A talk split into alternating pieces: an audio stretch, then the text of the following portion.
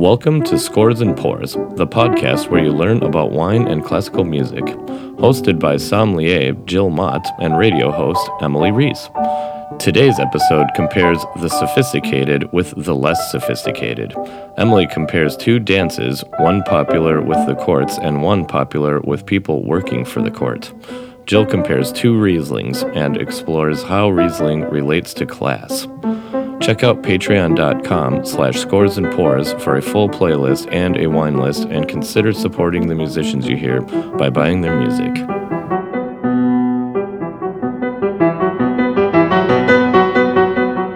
Hello, Jill Mott. Hello, Emily Reese. How are you? I'm wonderful. The sun is out. It's a beautiful day. And where are we? We aren't outside. We're not landscaping. We're not taking sun. We are inside Working hard. In a padded space celebrating three quarter time and Riesling people. Three, four time. Yeah. Did I say three quarter? Mm-hmm. Oh, yeah. Technically three, four. Three, four. Yeah, okay. My bad. Three, four time.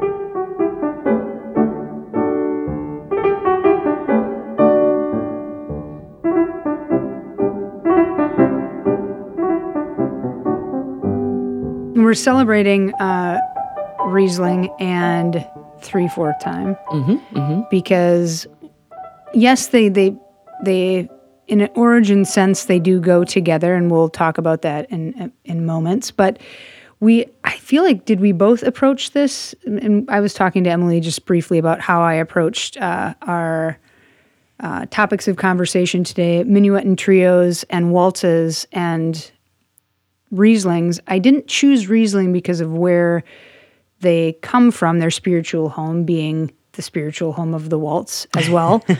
um, but I chose them because of their um, how they relate to or related to more of class and class structure.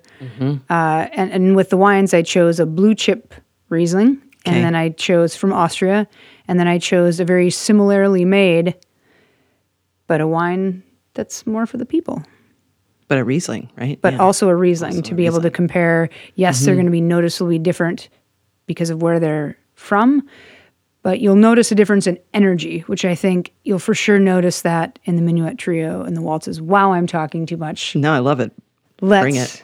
Let's should we do you want a minuet in, or do you want a waltz first? Well, minuets, historically speaking, were earlier than the waltz. So maybe we should start there Let's do that. with the minuet and trio. And just to kind of reiterate a little bit about what you were saying about the class structure, about how, you know, one is refined and and maybe more noble. I don't know what words we'll use to describe it when we drink it, but the blue chip Austrian Riesling is like the fancy one. And the minuet is kind of the fancy dance. It's it's the nobility, it's for royalty. It's the people who have money go to these balls and dance these minuets and uh uh the the waltz was for, you know, the help basically and became for the nobility because it was so fun and so popular and blah blah blah. So in any event, that's kind of the correlation there. But the minuet and trio, um, uh, it started off as basically just a minuet, and it, it's a dance. It's in three four time, but there's not really there's touching, but there's not really touching. Like I'm not a dance expert, so I, I can't like be like, here's how you dance a minuet, but I know that it's very uh, s- square in in Sure. its you know like you're not gonna be pressing up against that person like you do in a waltz, right? Yeah. Yep. And it, did it develop as a dance? Was it a dance first, and then it became a, a musical style in and of itself? Yeah, yeah, yep. So dance first, and then uh, uh, people like um, uh, Jean Baptiste Lully. So this is very early Baroque. Um, so you know, 1600s, maybe mid 1600s. They're starting to use them in a lot of opera and um, theater music, like incidental music for plays or opera music. You're seeing all these minuets pop up and um, eventually Lully or someone around that time added the trio, and it was thought to be actually a trio of musicians that would play that section. So they'd play this uh, melody minuet. They'd play the melody a second time, probably.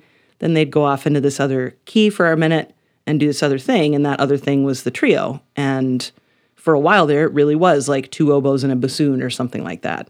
Uh, but then it became just its own thing, and it's still called the trio, even if there's 60 musicians playing, right? they still call it a minuet and trio. Minuet and trio, regardless of how many people are playing. So Oh, I love it. And then you go back to the minuet to, to round things out.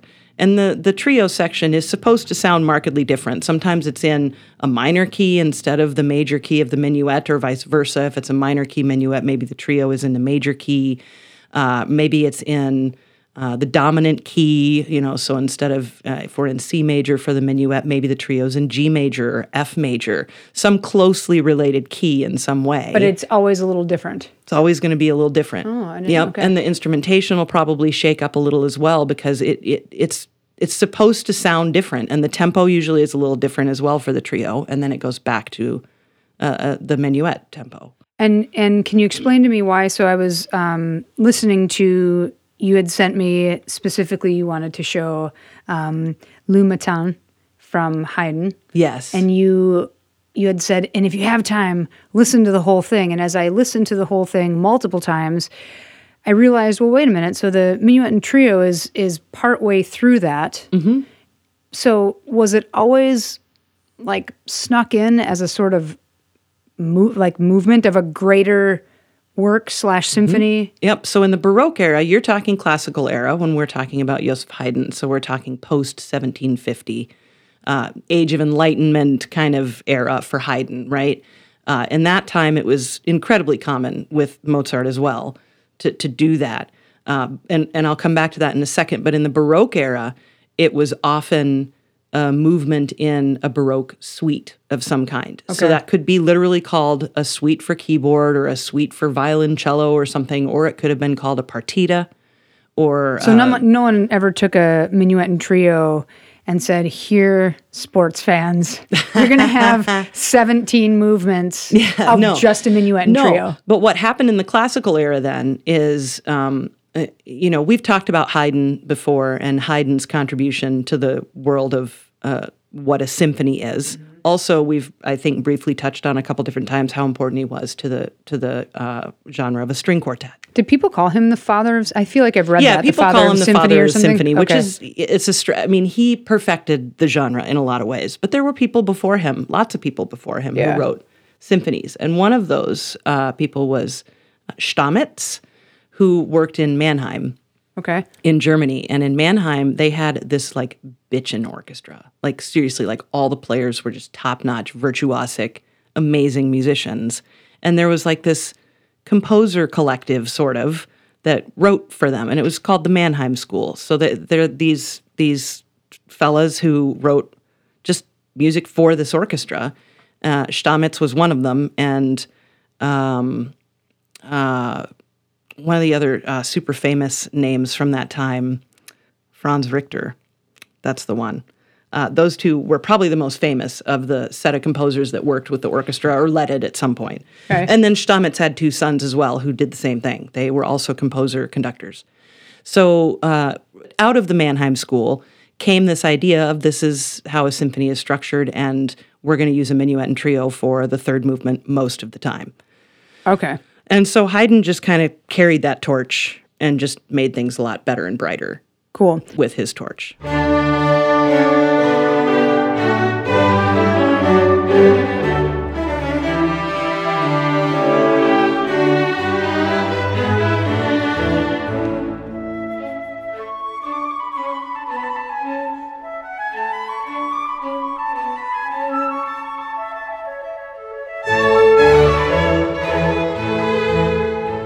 You had asked uh, about Haydn, Haydn's minuet and how that ended up being in the symphony. So you know, Mannheim School, the Mannheim School, responsible for a lot of really amazing things uh, in the classical era that kind of developed orchestrally, which we can talk, we should talk about someday, uh, but not today. Um, uh, other than to say that that just became commonplace during that era to put a minuet and trio in in as the third movement.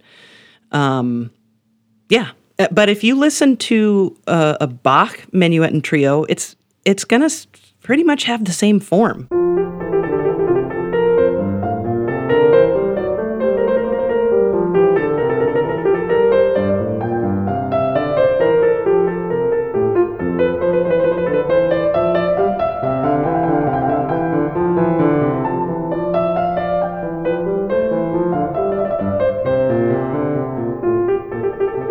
I am looking at my notes here that there's a format of having like the first section, the second section, and then it going to repeat the first section, but a little bit more elaborate and ornate. Is that Perhaps, So they yeah. have some sort of.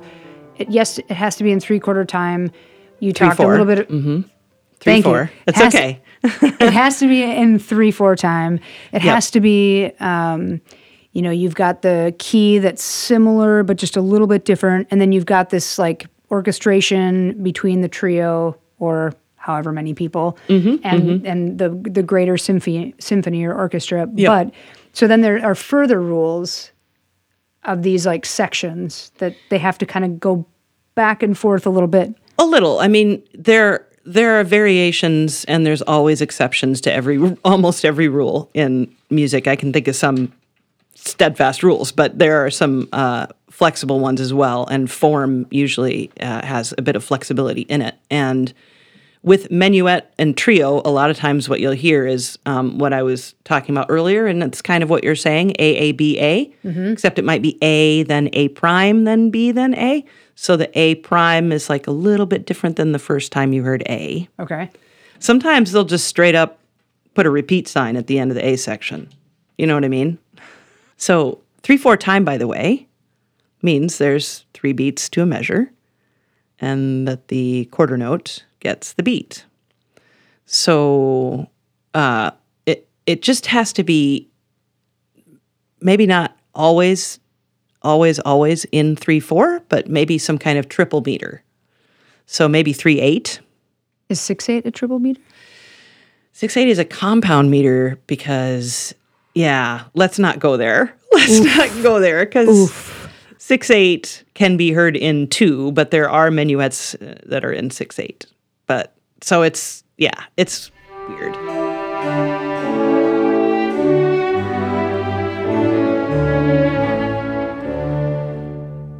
So this is from one of Haydn's earliest symphonies. This is actually the very first year that he worked for the Esterhazy family, which is where Haydn worked for decades, and uh, was able to hone his craft while working for that court. But it is important to remember he was writing for a court band for royalty, you know, for nobility or something. I, I'm not quite sure what the difference is because I'm not British.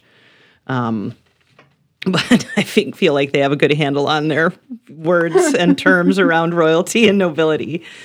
Um, so uh, that was, by the way, 1761, I believe, that Haydn wrote. Yep. So he was 29, right? The bastard Yes. was 29 years yeah, old. 29. I feel real mediocre. Uh, Well, he had a court job before that, too, uh, for a brief period. He was a Kapellmeister uh, somewhere, which is music director. 29? That's all he I'm was saying. before that, though. I know.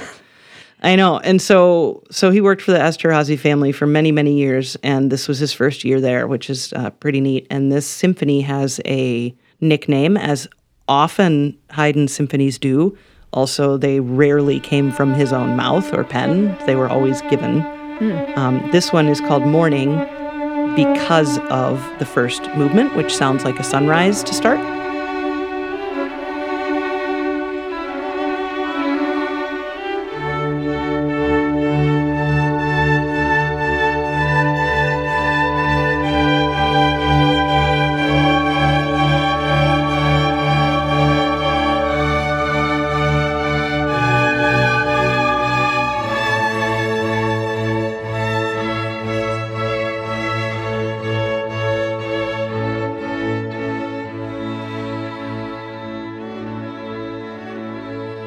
Um, but uh, the minuet and trio, not so much. I mean, it's just, I just love this minuet and trio, and it's very simple and adorable. And I love the trio part is wonderful because the trio is actually a duet between bassoon and bass, which is just a funny, awesome combination to have written something like that. Let's do it, let's do it, let's do it, let's do it, let's do it. She's like, shut up and play the so music. So excited.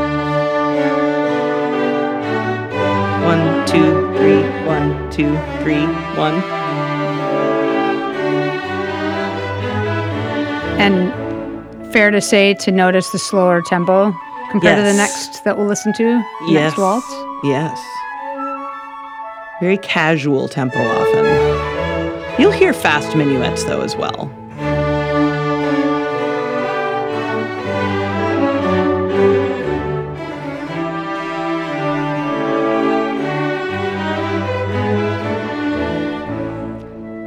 Mean, it really does sound quite proper. Yeah, just imagine looking that young lass or chap in the eye and being like, yeah, can't touch you, or at least maybe not more Not- than your pinky. exactly. While I wear these gloves.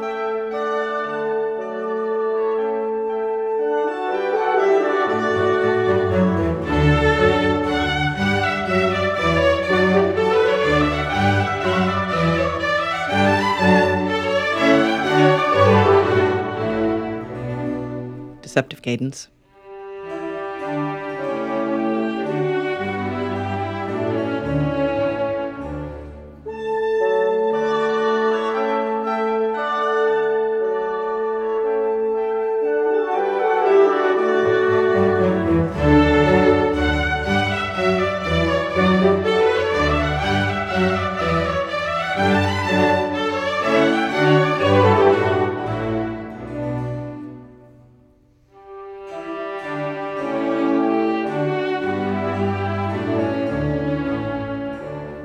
Here comes the trio. Bassoon and bass.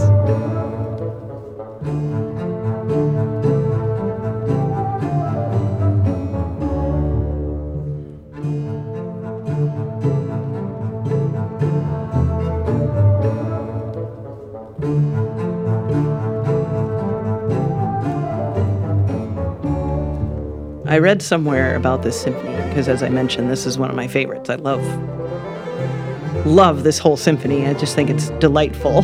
And uh, I read somewhere that um, he was actually doing a lot of the musicians a big favor by featuring a lot of them. There's a lot of little solos in here flute, bassoon, you know, viola, like all these random solos. And uh, court musicians would get paid more if they had a little feature like that. And so apparently he was like helping them out, getting them more money by Nice. featuring them. He was a good That's dude. That's super cool. Yeah, he was a good dude. Yep. There's lots of great Haydn stories, and I'm looking forward to sharing more in the future.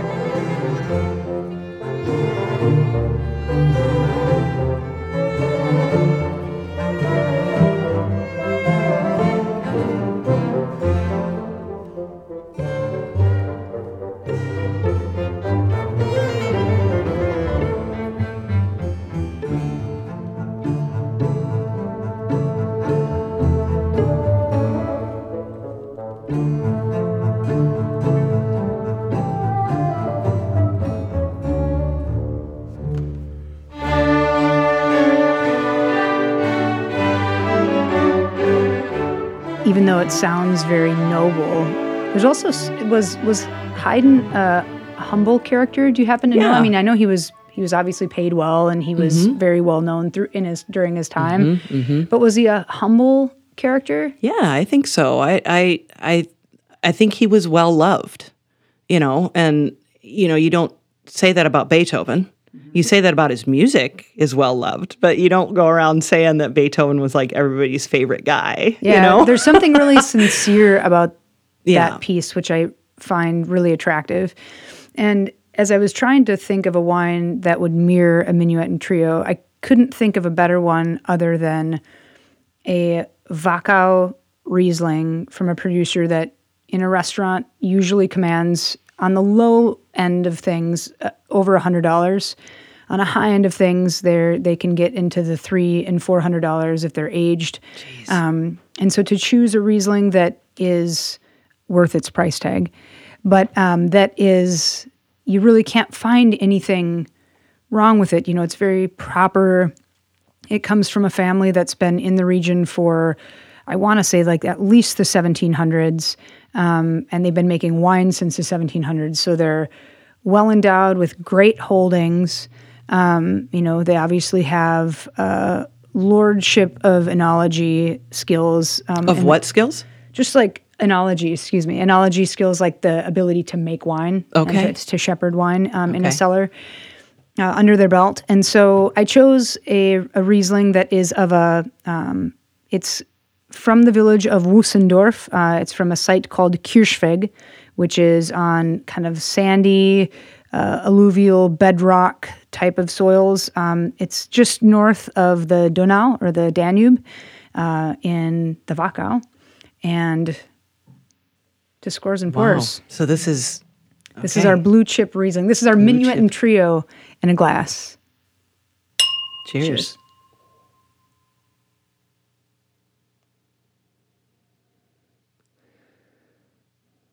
It smells very clean. It smells like it just got polished. Mm. You know what I mean? Yep. And if you notice that, like, the common thread you'll notice in Riesling that you, that acid Yeah. off, just is 20 years in a cellar. No Really? problem. Yeah, it's, it's acid is off the charts. So this wine is, um, now we're drinking a wine that's five years old, um, and it is like, it's got like a dark kind of straw color. It's not going at all into the gold spectrum yet, but one thing for those of you that have had Riesling, you've noticed that a lot of times this sort of, without throwing a negative inflection, it's got like a, um, or inference, it's got like a, this petrol kind of gassy nose, and that's very common with Rieslings, especially German and Austrian Riesling. Riesling. So that's something that you'll notice as a common thread. Okay. Um, Between the two that we're going to taste today. Correct. Okay. But you'll notice the more you drink um, natural versus very pristine Rieslings, the natural ones will still have some of that, but they'll kind of taste more erratic on the palate. And regardless of whether it's slaty soils that sometimes can, you know, geologists will say that this is wrong, but they render like a maybe a slatiness to the palate, to the nose, um, versus one that's not on slaty soils. So this is very just there isn't an edge that's wrong with this wine. Most of it is done in stainless steel to keep it nice and tight, nice and fruity. It's not going anywhere where the winemaker doesn't want it to go. Um, normally, it's done with natural yeasts. It looks to me like it's filtered. Um, they may do some non-filtration on some of the wines, uh, but this producer is has about the same amount of holdings as the next producer. So it's not like necessarily this is a bigger producer. It's just this land is very expensive, and the Wachau is like the Napa Valley of Austria. So land is very expensive, um, and it's it's like a huge name in Austrian Riesling.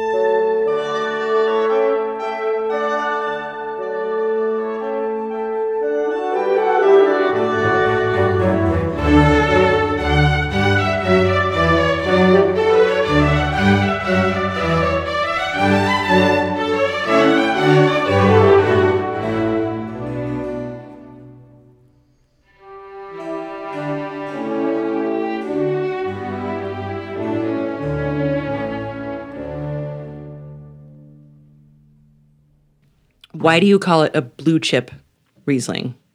Uh, blue chip is when a wine is a blue chip wine. They're usually a wine that um, they can be hard to find depending on the region where you live. You know, they can be more celebrated in some regions than others, Okay. um, or sought after. But um, they sell for a hefty penny usually. And granted, this isn't Austrian Rieslings usually don't reach the prices like blue chip Burgundy is, you know, 10 grand a bottle. Blue chip Napa Valley Cabernets are three grand a bottle. Austrian Riesling, blue chip Austrian Rieslings can be in the, you know, 100 to $300 category. But somebody says that's a blue chip, like it's like a like a blue chip stock. You can't just be any stock to be considered a blue chip stock on the on the stock market. Um, you know what I mean? Yeah, I guess I haven't thought about it that that far, but if you know that deep. But if you were to say, Jill, can you tell me three blue chip producers from Austria? I could think of three or four right off the top of my head that are expensive, Okay. that they're not out of reach but they're mm-hmm. out of reach for a lot of people. And then, but they're not in the category of being like blue chip Burgundy, Yeah, blue yeah. chip Bordeaux. But it's sort of like a way to say these are these are for those people. Okay. Yeah. You know? Yeah. Okay. Okay. I see. I see. So what may is well clearly just the you know fertileness of the soil and all of those things make the land so expensive. Yeah. all expensive wine regions as a whole, they have uh, a background that can support their their price point. We'll say they usually are on a river, and that Okay. river has allowed them to have access to vines, usually before a lot of other places, and that comes historically from the Romans traveling around and traveling via waterways and planting certain sites first learning, oh, this site just east on the river is a little bit better than that site just west on the river. And then all of a sudden, that site that's just east on the river throughout time has more and more data surrounding its greatness. There's also then word of mouth that it's so great. And so nowadays, you can have someone, everybody's getting pretty keen to the fact that someone could have these same holdings and make shit wine from it, right? Yes. But if you're in Mr. Pichler's hands, where you have had this these holdings for decades, if not centuries, then you're obviously you know how to make the wine and how to make the wine well. What other wines are made in that area? Like other grapes. Do you mean? Yeah. Sure. what other? So uh, this producer makes uh, the most most of his wine comes from Gruner Veltliner or Okay. Riesling, but he makes a small amount of Weissburgunder, other, otherwise known as Pinot Blanc. Um, and in this region, by and large, Gruner Veltliner and Riesling are like kings, queens, however you want to throw that in there, nobility. The other Grauburgunder and Weissburgunder and Spätburgunder, um, Pinot Gris, Pinot Blanc, and Pinot Noir.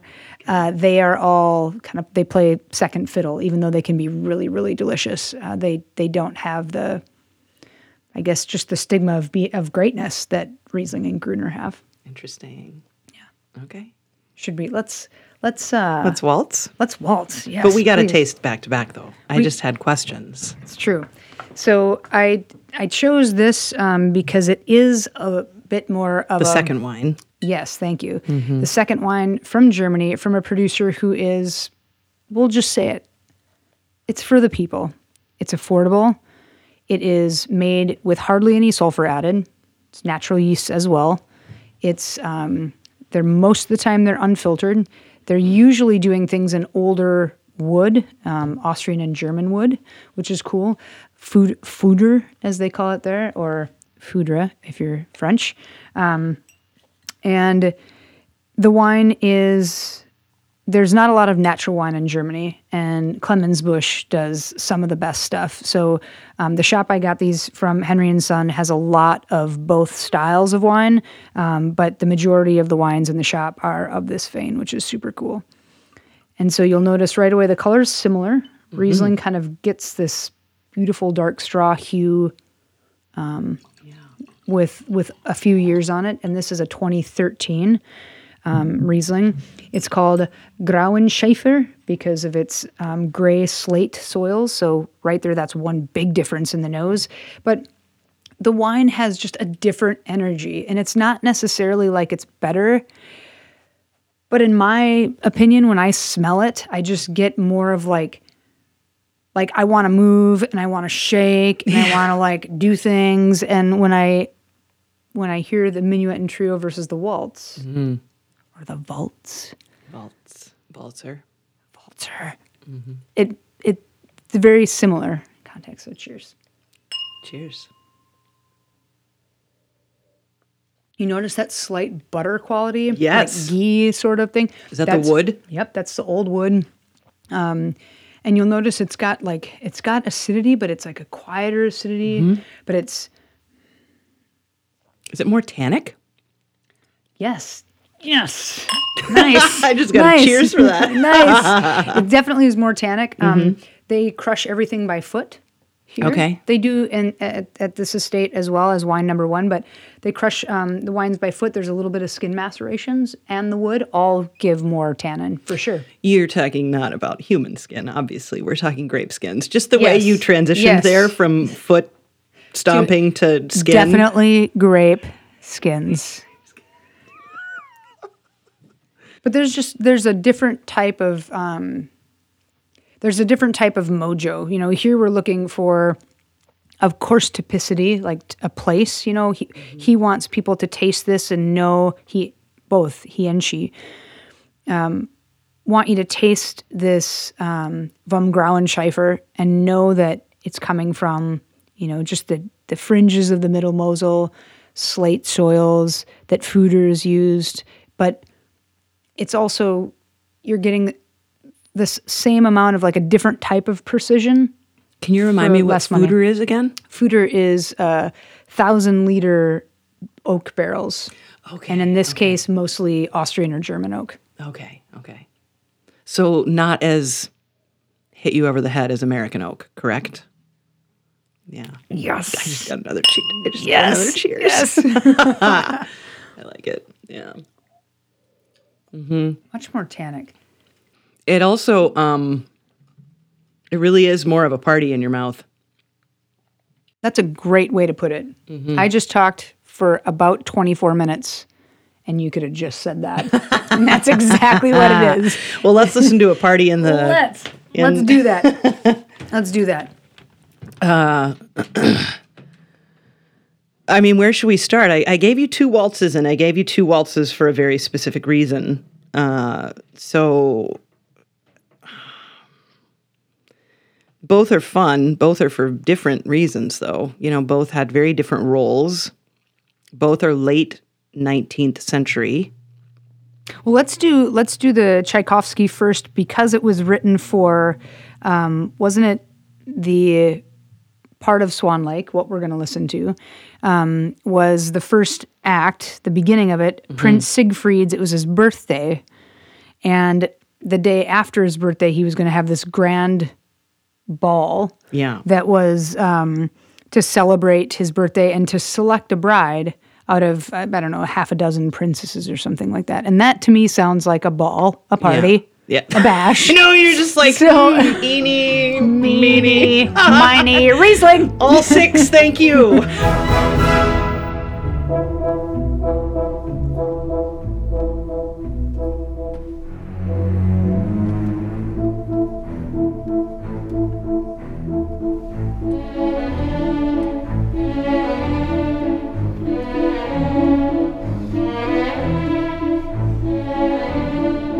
Tchaikovsky wrote a handful of ballets, uh, the most famous of which is probably The Nutcracker. Uh, he wrote some waltzes in there that are quite famous and recognizable that you hear quite a bit around Christmas time. Uh, he also wrote a ballet called Sleeping Beauty that's really popular today, and he did Swan Lake, which was a pretty big flop when he premiered it, but is really super well loved now and has great music. They all three, all three of those ballets do. Uh, he wrote some really great dance music.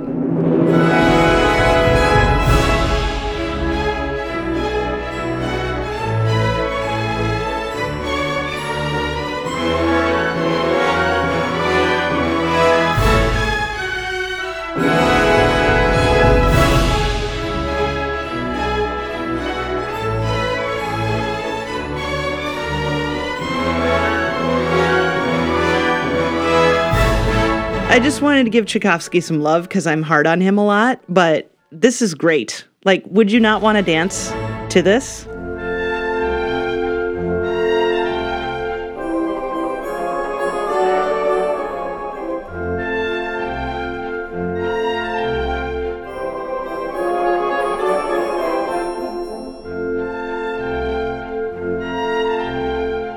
So, a waltz. uh, we are in 3 4 here. It's pretty fast. One, two, three, one, two, three. Little, little brisk. But again, this is ballet, right? This is for ballet. Maybe not the best to demonstrate that waltz was for peasants, but uh, Tchaikovsky is awesome. I mean, let's be honest. Ballet dancers need to be quick on their feet. If they don't, mustard they do not cut. That's right. So. they don't get the job. They don't get the job. Uh, so one of the things about a waltz, uh, again, waltzes popped up fairly early. There are references to waltzes, but we're really again talking about 19th century here for waltzes to really explode into popularity and kind of across the mainstream and through Europe, right? I mean, because Tchaikovsky was a Russian composer, he wrote waltzes. Uh, Chopin wrote lots of waltzes, not even for dancing. Uh, Chopin being a Polish slash French composer. Um, Brahms, German composer, wrote waltzes. Everybody, everybody wrote a waltz, you know. Um, but the kings of the waltz were the Strauss family. Papa Didn't they Strauss. have like? Didn't they have like competition amongst themselves? Like, weren't they like? they were all very competitive. Yeah. because in about 1824, uh, two men, Joseph uh, Lanner and Johann Strauss Sr., uh, Lanner had a dance band, and Johann Strauss Sr. was in it. And Sr. thought, well, this is working out pretty well for him. I could do it too. And literally just co- copied his idea and started writing dance music. And they stayed buddies. They were friends, but they were still really competitive. And then, you know, Strauss starts pumping out all these kids, and three of them were composers as well, although really just one of them was a professional musician for for the time. And and even then, staunchly against his father's wishes was uh, Johann Jr., a And was that- talented musician. Was that like the second? Like when they Johann Strauss the second. Okay. Yep. Uh, Also called the younger, also called Johann Strauss Jr., Johann Strauss II. You'll see it a million different ways. It, junior, they're all one and the same. Um, but then his two brothers, Joseph and Eduard, were also composers, but they had other day jobs. I can't. One of them was an engineer, and I can't. I can't remember what the other one did. But um, nonetheless, they were all composers.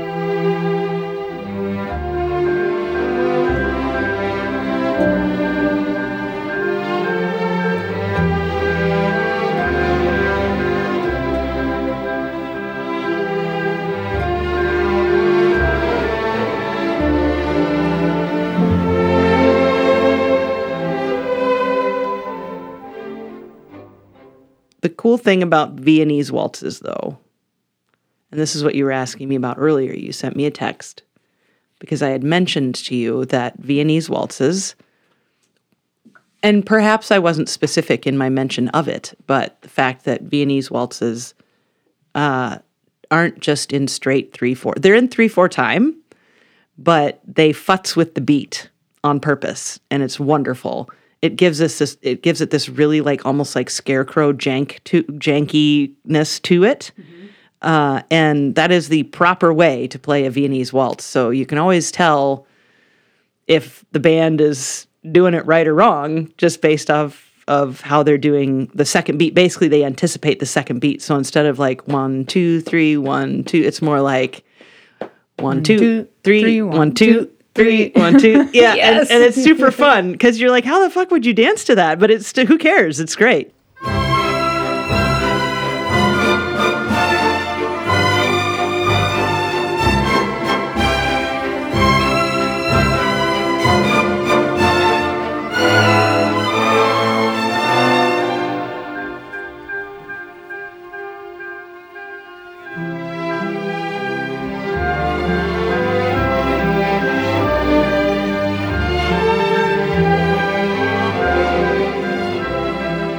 So the Strauss again, uh, Johann Strauss Jr.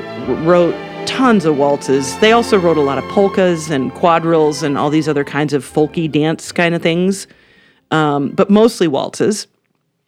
And I have many favorites. He also wrote a lot of stage music too. Die Fledermaus is a great little operetta with great music. Such great music.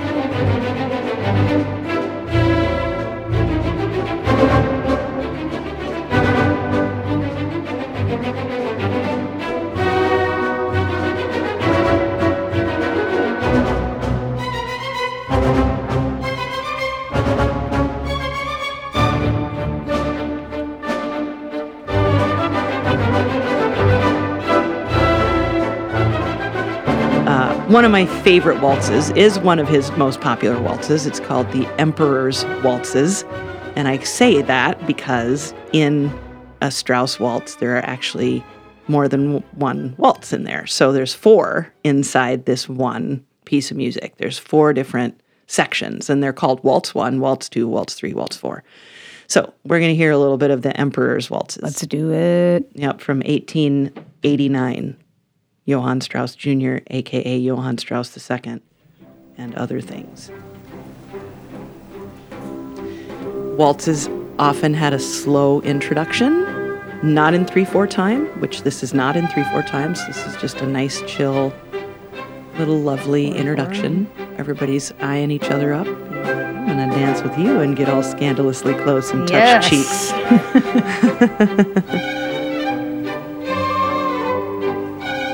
I love this waltz so much. In particular, the fourth waltz is my probably my favorite. But there's some great cello. ah, there's just some great.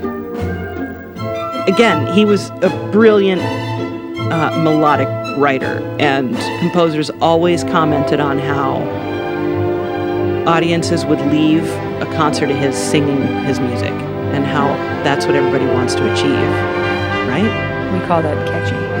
Catchy, catchy tunes. It's all still introduction. We're not in three four time, right? We're in probably common time or, or cut time or something, half time maybe. And it's almost kind of a stuffy intro, which I like about it too. And isn't that because it was made for It was written for a couple of emperors, so yeah, the Austro-Hungarian meeting the German emperor? something like that. A couple of Kaisers, yeah. Yeah. Just a couple of Kaisers.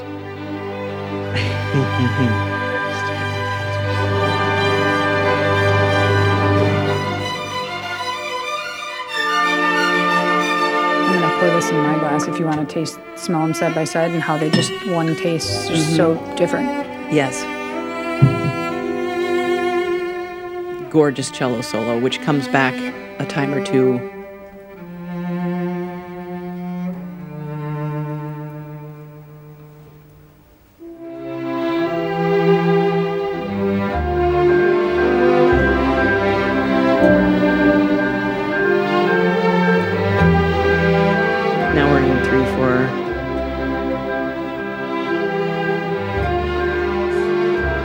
Just getting into that first waltz. This this is waltz one. Yeah. One, two, three. One, two,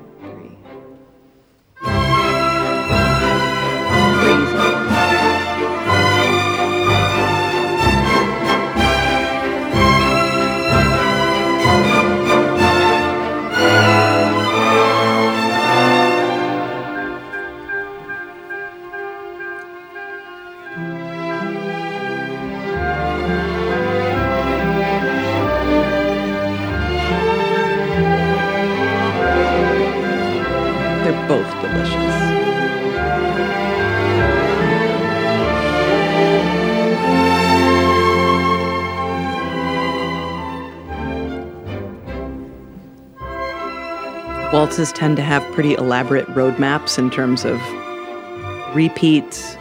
You know, they'll repeat sections, they'll have to go back to a different section. It can be a little chaotic. And so performances now, you know, conductors can take some liberties And is that is that because they were, you know, when we think of folk dancing, it's very mm-hmm. much like that, where there's Yeah. there's a roadmap so people can just get it on the dance yeah, floor. yeah, you know? everybody's out there dancing Yep, for yep. sure. Yeah, for sure.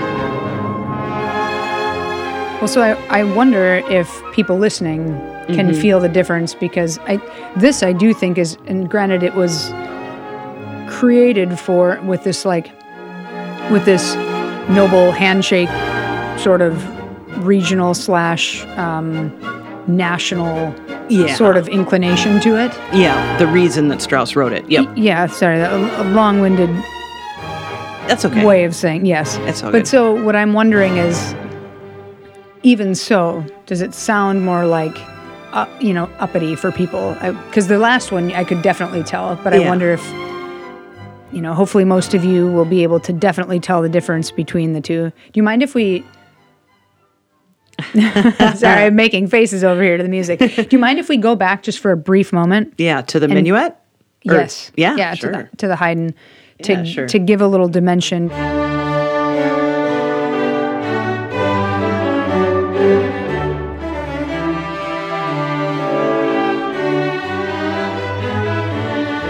Very proper. The minuet.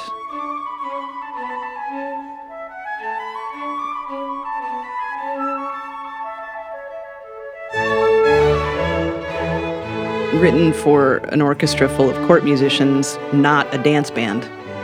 Right? I mean, let's face it. I mean, the dance band, I'm sure, had wonderfully virtuosic musicians in it as well, but different, different point. And with that, I say to scores and pours. To scores and pours.